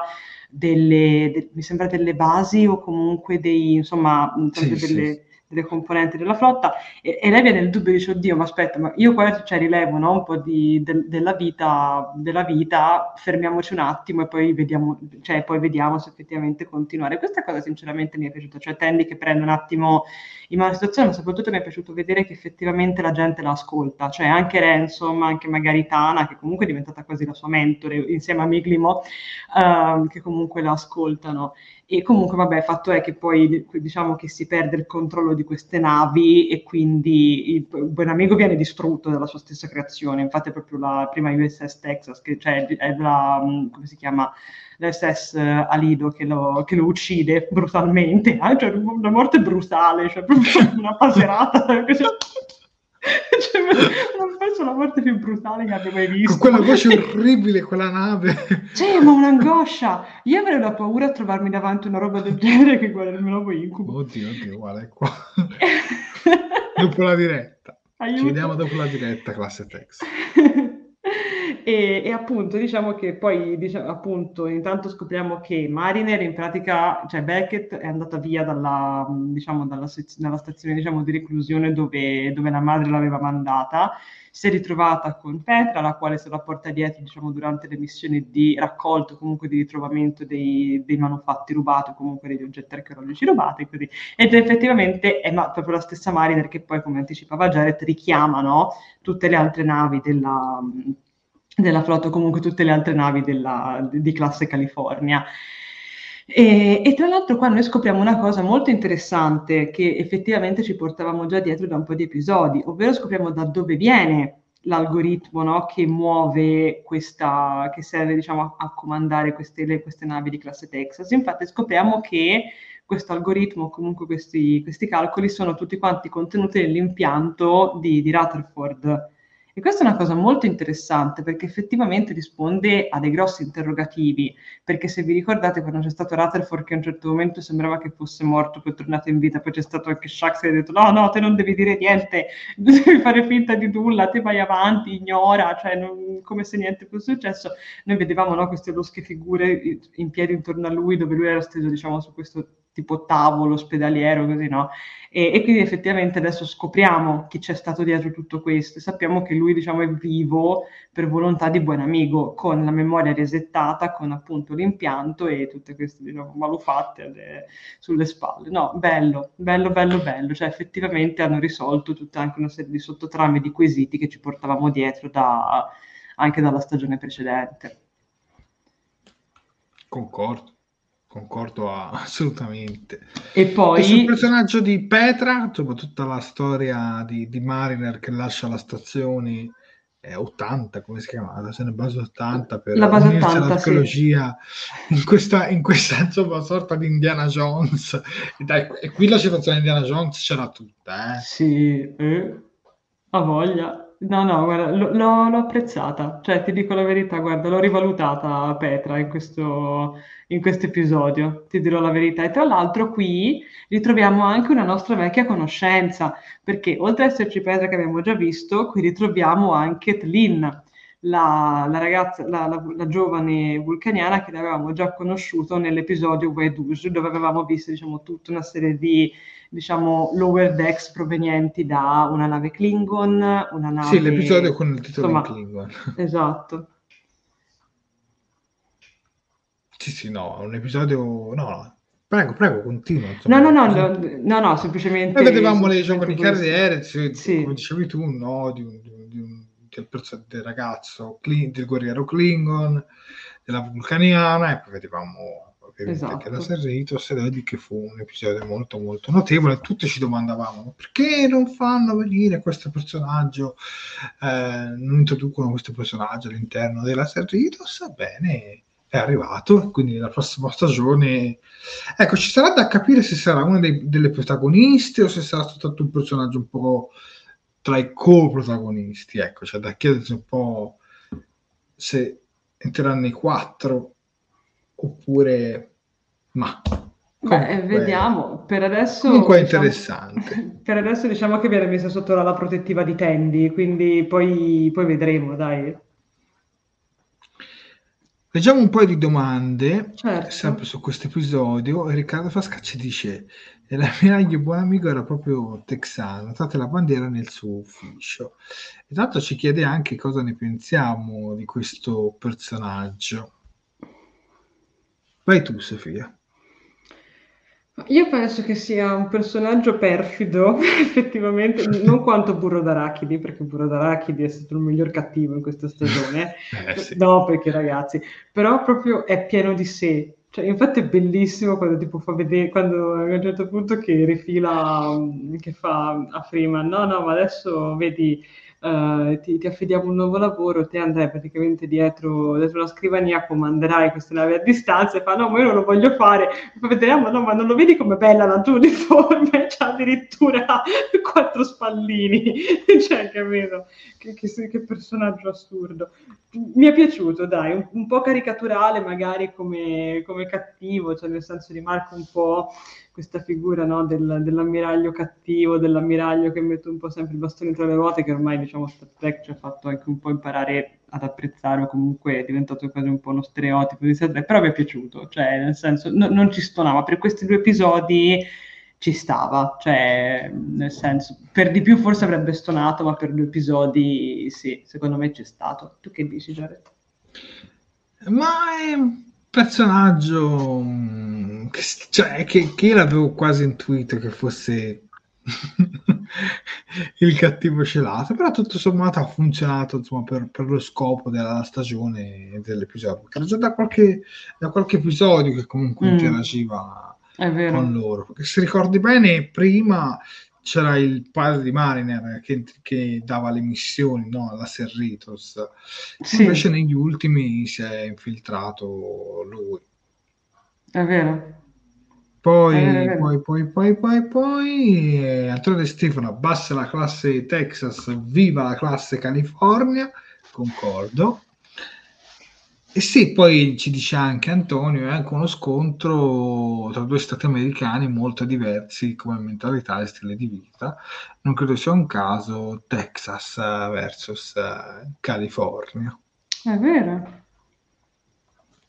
È È vero, non ci avevo pensato a questa cosa. Guarda come sono svegli i nostri fan, cioè è incredibile sta cosa. Non, non ci avevo pensato. Se, non so se tu già, forse sono io che magari ho la testa un po' tra le nuvole, ma non ci avevo pensato. No, io ci avevo pensato. Bravo Antonio. Bravissimo. Poi, poi, poi, poi, poi, poi direi di vedere un'altra scena nelle immagini. Che ok, abbiamo dunque questa l'abbiamo vista, scusate. Beh, Oh, e la scena post credit. Ecco perché molti probabilmente non l'hanno vista perché Amazon Prime Video ti fa uscire dall'episodio. Sì, Quindi per chi non l'avesse vista, e io tra l'altro l'ho scoperto dopo. cioè, vado a vedere una recensione online e, scopro che c'è una scena post credit. Cosa? Ho ripreso in mano il telecomando e ho riavviato l'episodio, ho visto la scena post credit praticamente dietro tutto quanto si cela commi in italiano, Peggy in, uh, in inglese, insomma.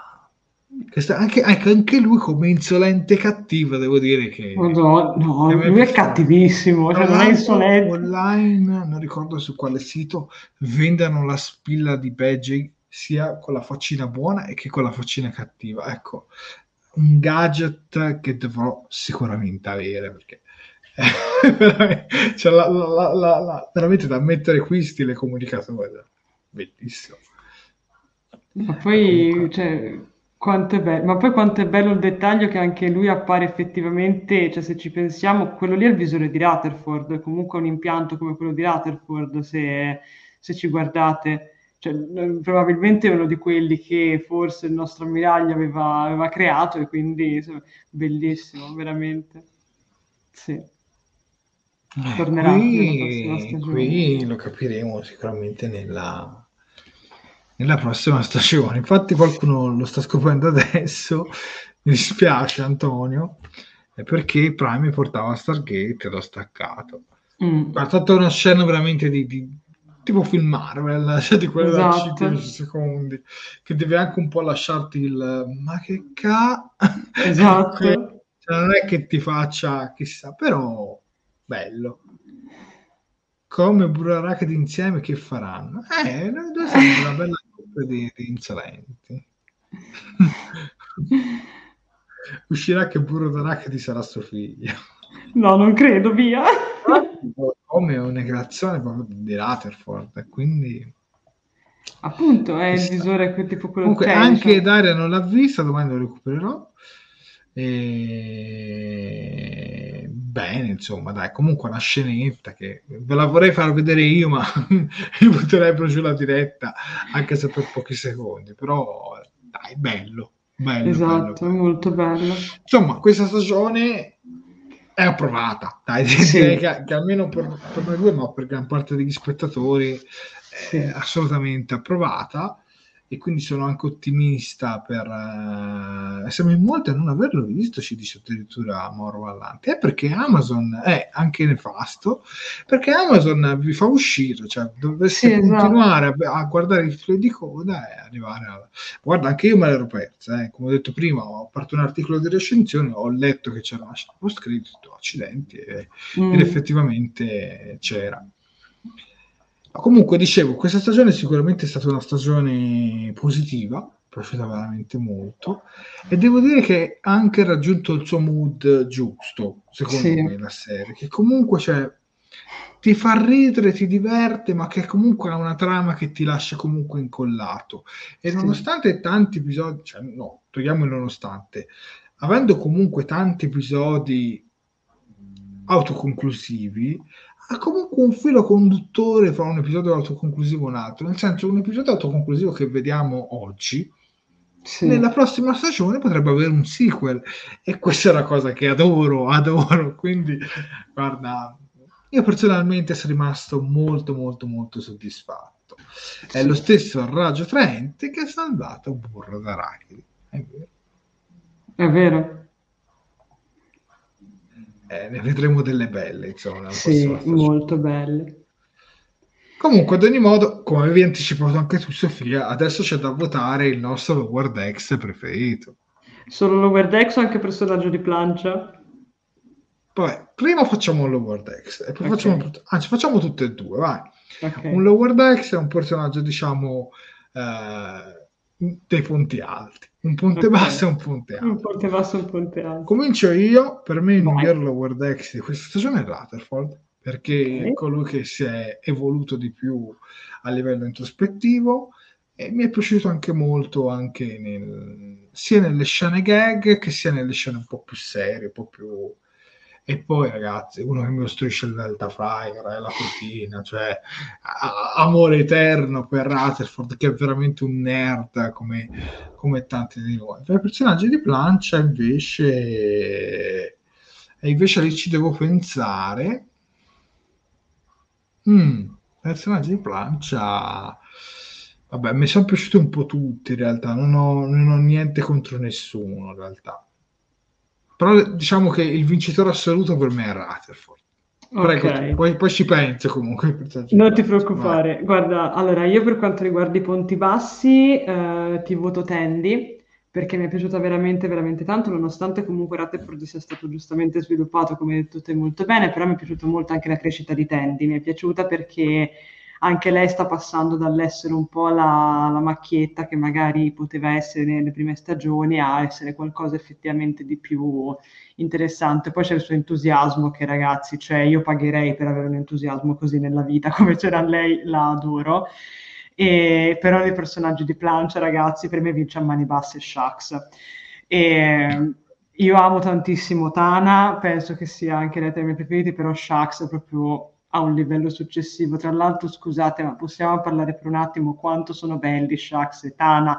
Parliamone, per favore, che vanno sul ponte ologrammi. Cioè, nel senso, no, cioè, de- definitivi, ma poi cioè, io quando ho visto nell'ultimo episodio, perché la risoluzione dell'ultimo episodio è quella effettivamente di ascoltare Shax, far sganciare il nucleo di curvatura, mandarlo addosso alle, alle navi per poi poterle combattere. Cioè, qu- quando finalmente qualcuno gli dà ascolto lui si è commosso e mi sono commossa con lui, cioè era talmente tanto felice quell'uomo, cioè sì, quindi sì, devo dire che lui, è piaciuto- lui mi piace veramente tanto, ma è dalla prima stagione che, che- che io sono innamorata di Shax, quindi le cose non No, ma poi, ma infatti, que- que- cioè, Boimler che lo delude, poi da, cioè, che lo prende in giro, no? E poi- e Ma- poi ma da che per- ascoltate tutti Shax! E, lui- e- e poi diciamo, buttiamo fuori il lucro di curvatura. Sì, sì, esatto, esatto. Ma poi a, a me quella sequenza lì mi ha fatto morire anche quando si preparano per andare a combattere, mi ha fa- cioè anzi per andare a combattere, per andare diciamo a fare la gara contro le, contro le, le- le Texas.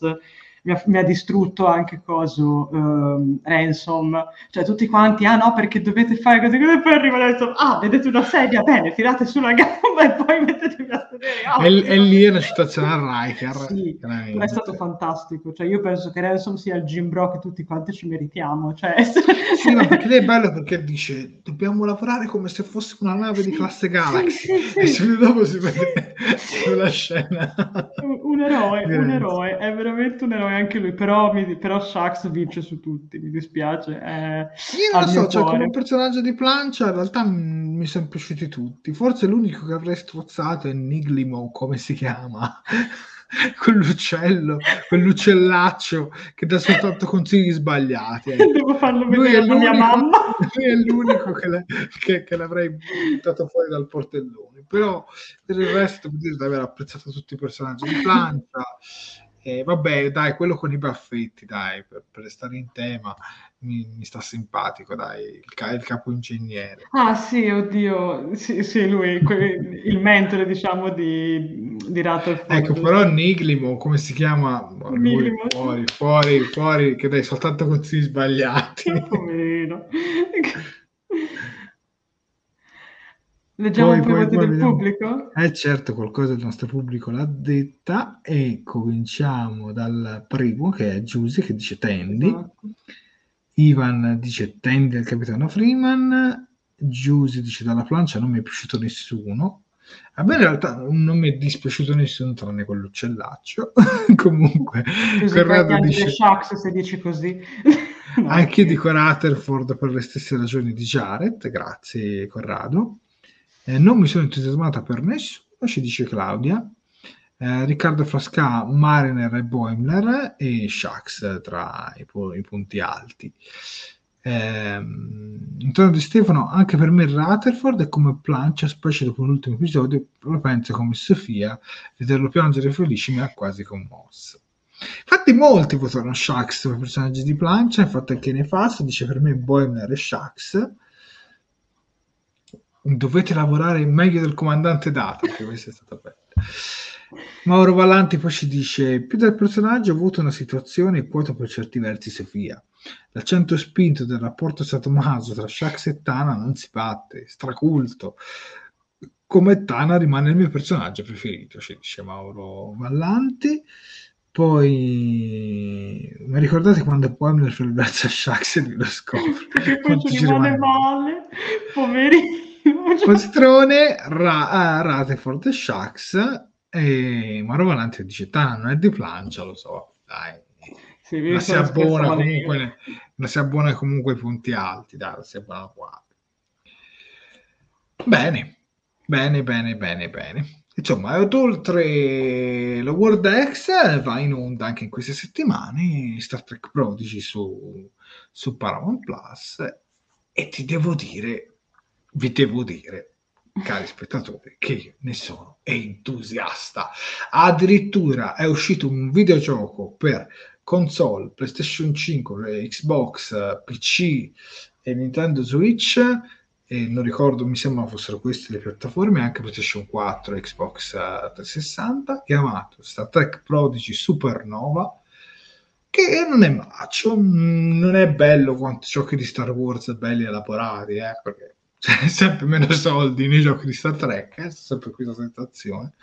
Però anche quello mi, mi sta entusiasmando, anche se il videogioco di Star Trek Prodigy non è cioè si vede che chi l'ha scritto non è che conosca tanto bene la serie, eh, perché mm. danno per scontato che i personaggi di Prodigy con, facciano citazioni ad eventi di Star Trek quando in realtà loro non sanno un bel niente.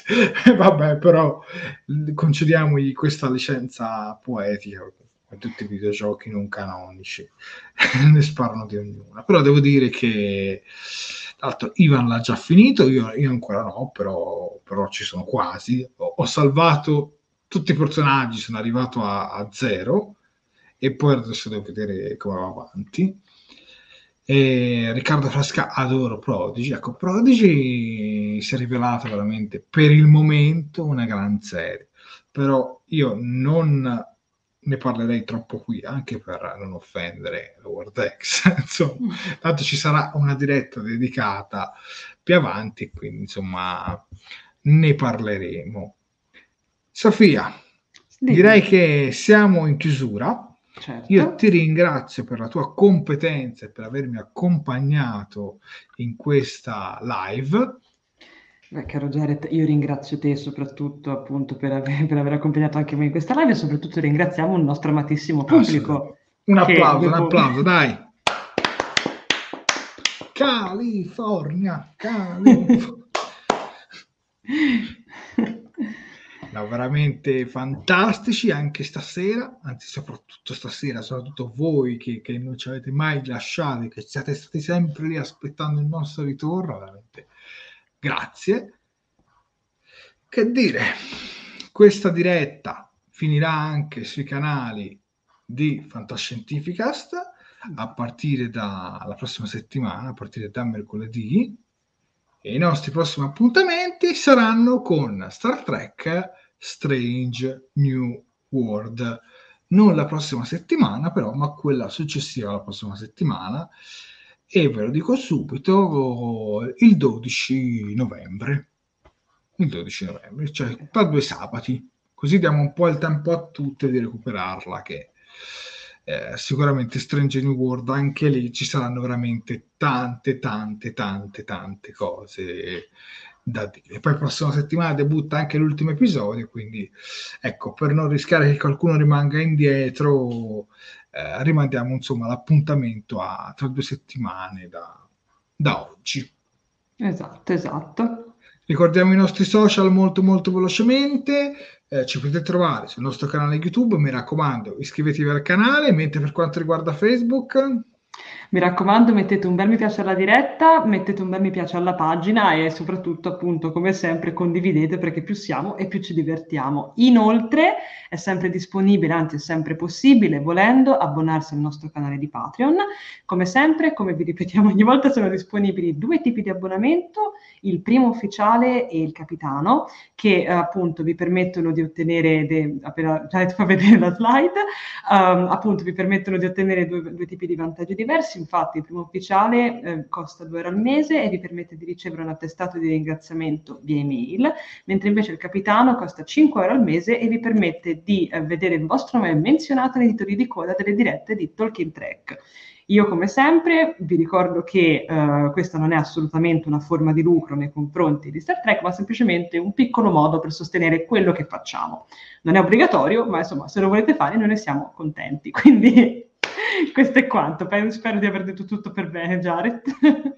Allora, lascio fra i commenti proprio il link uh, al nostro Patreon, che è sempre una forma di supporto. Ad esempio, certo. grazie alle donazioni abbiamo rinnovato il nostro sito, il dominio del nostro sito Talking Track. E poi che dire? Che dire, che dire, insomma, siamo tornati dopo un periodo di assenza, ma torniamo anche insomma tra poche settimane, tra poche esatto. settimane con, uh, con, probabilmente la serie più importante in live action e veramente ci saranno un milione di cose da dire. Ci dispiace per lo spostamento dell'appuntamento dal canonico venerdì al sabato, ma purtroppo a livello lavorativo rischierei di fare una diretta di un'ora e poi, e poi andare a dormire e quindi ecco con un sabato mi posso concedere un po' di fare anche più tardi quindi preferisco insomma passare un sabato con voi piuttosto che un venerdì un po' troppo un po' troppo diciamo stremizzito, ecco, troppo troppo di corsa. Invece così almeno eh, ci siamo fatti una bella serata, siamo arrivati a un'ora e cinquanta di diretta e quindi insomma direi che è arrivato il momento di, di salutarci e di, di, ritrovarci insomma a fra poche settimane, si è detto il 12 novembre, giusto sì. Sofia? Con uh, il nuovo appuntamento, ovvero la recensione, il nostro after season uh, su Star Trek uh, Strange New World. Ma prima di salutarvi vi mandiamo una clip relativa all'Over Decks. È ora di togliere il guinzaglio a questa cucciola. Curvatemi!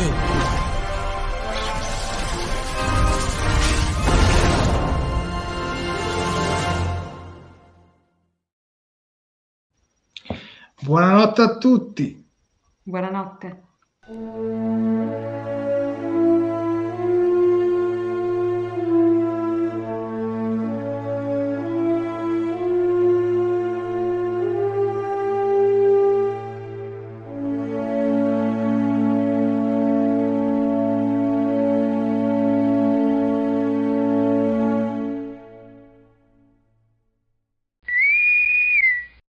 Fantascientificast e Talking Track sono produzioni amatoriali, non si intende infrangere alcun copyright, i cui diritti appartengono ai rispettivi detentori.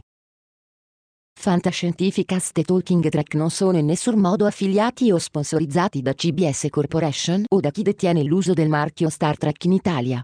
Il podcast ha carattere esclusivamente ricreativo e divulgativo, non ha alcun scopo di lucro e viene diffuso gratuitamente.